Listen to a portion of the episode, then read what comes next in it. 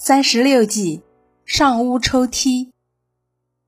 上屋抽梯是三十六计中的第二十八计，属于应战计的一种。上屋抽梯，顾名思义，就是哄得对手上楼以后，把梯子搬走，陷对手于被动。它的原文是：假之以变，缩之以前，断其原应。陷之死地，欲读未不当也。大致的意思就是，我故意暴露一些破绽，或者给一些好处，诱导敌人深入我方设计好的埋伏圈里，切断他的后援和前应，陷他于死地。在《三国演义》里，就有一个挺有意思的上屋抽梯的故事。当时管理荆州的是大军阀刘表。刘表有两个儿子，大儿子刘琦生母已经去世很多年，他娶了后妻，又生了一个小儿子。随着刘表的年纪越来越大，他的后妻便越来越焦躁起来。他为什么焦躁呢？因为按那时候的惯例，父亲死了以后。官爵都由大儿子来继承，没他亲生儿子的份。为了让亲生儿子继承官爵和家产，刘表的后期开始不断的想办法陷害刘琦。他一有机会就想整死刘琦，就算没有整死，也要千方百计的让刘表讨厌刘琦。刘琦才十几岁，为人懦弱，也不怎么聪明，面对继母的不断迫害。刘琦害怕极了。就在这时候，刘备带着诸葛亮来投奔刘表，因为刘备是刘表的远房亲戚，刘表就收留了刘备。刘琦这时候正被继母折磨的抓狂，他信不过身边的人，也信不过家里的人，看到刘备来了，就病急乱投医的跑到刘备那里，请刘备帮他。但是刘备却不敢帮他，毕竟他只是一个远房亲戚，人家愿意让哪个儿子继承官爵，他没有资格说话。刘琦见刘备不肯帮他，急得放声大哭，死活不肯走。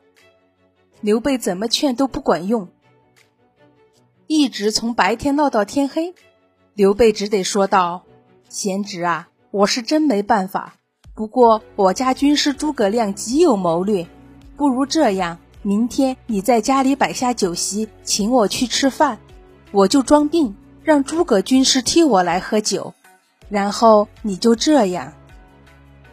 刘琦听了刘备的计策，破涕为笑。第二天，刘琦派人来请刘备喝酒，刘备却说昨晚感冒了，让军师诸葛亮替他去赴宴。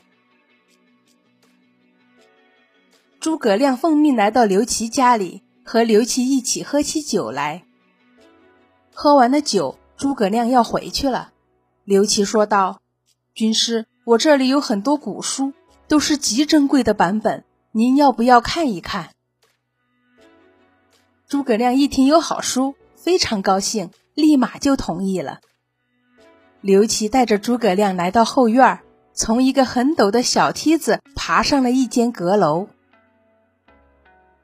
进了阁楼，诸葛亮抬眼一看，里面空荡荡的，哪有什么古书？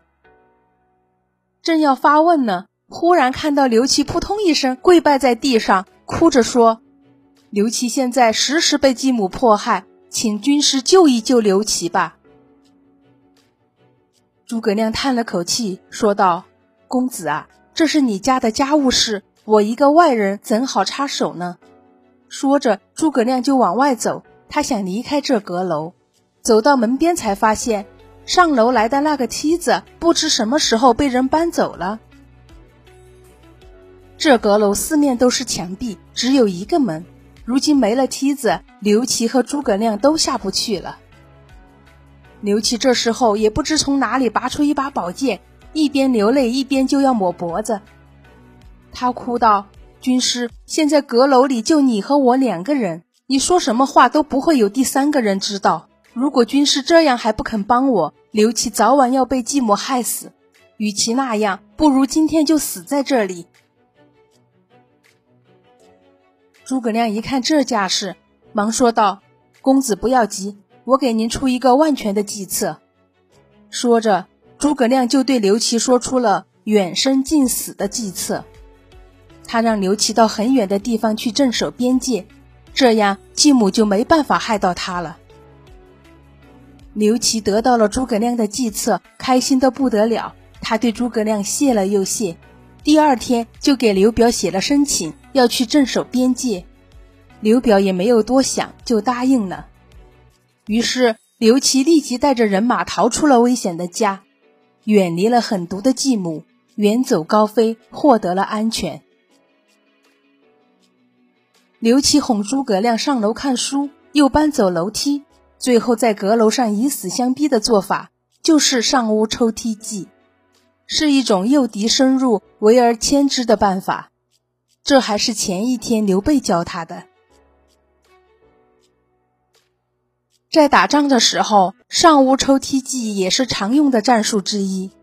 往往是一方故意露出破绽，给敌人一个假象，将敌人引入绝境，然后切断他的后援，一举歼灭。